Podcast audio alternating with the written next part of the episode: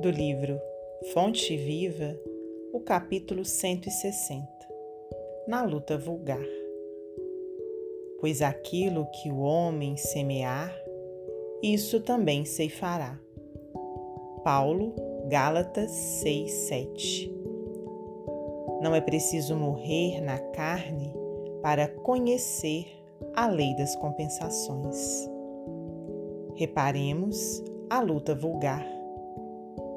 O homem que vive na indiferença pelas dores do próximo recebe dos semelhantes a indiferença pelas dores que lhes são próprias.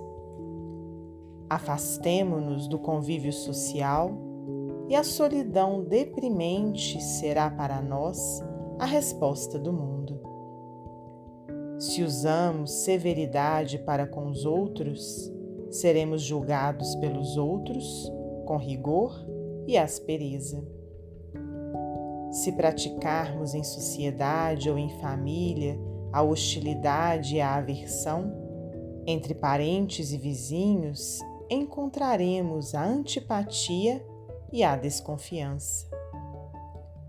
Se insultamos nossa tarefa com a preguiça, nossa tarefa relegar-nos-á à inaptidão. Um gesto de carinho para com desconhecido na via pública gracear-nos-á o concurso fraterno dos grupos anônimos que nos cercam. Pequeninas sementeiras de bondade geram abençoadas fontes de alegria. O trabalho bem vivido produz o tesouro da competência. Atitudes de compreensão e gentileza estabelecem solidariedade e respeito junto de nós.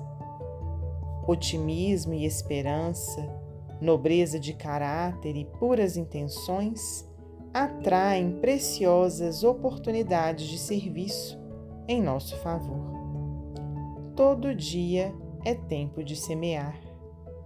Todo dia é tempo de colher.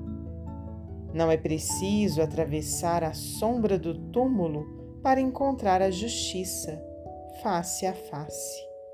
Nos princípios de causa e efeito, achamo-nos incessantemente sob a orientação dela em todos os instantes de nossa vida. Emmanuel Psicografia de Francisco Cândido Xavier.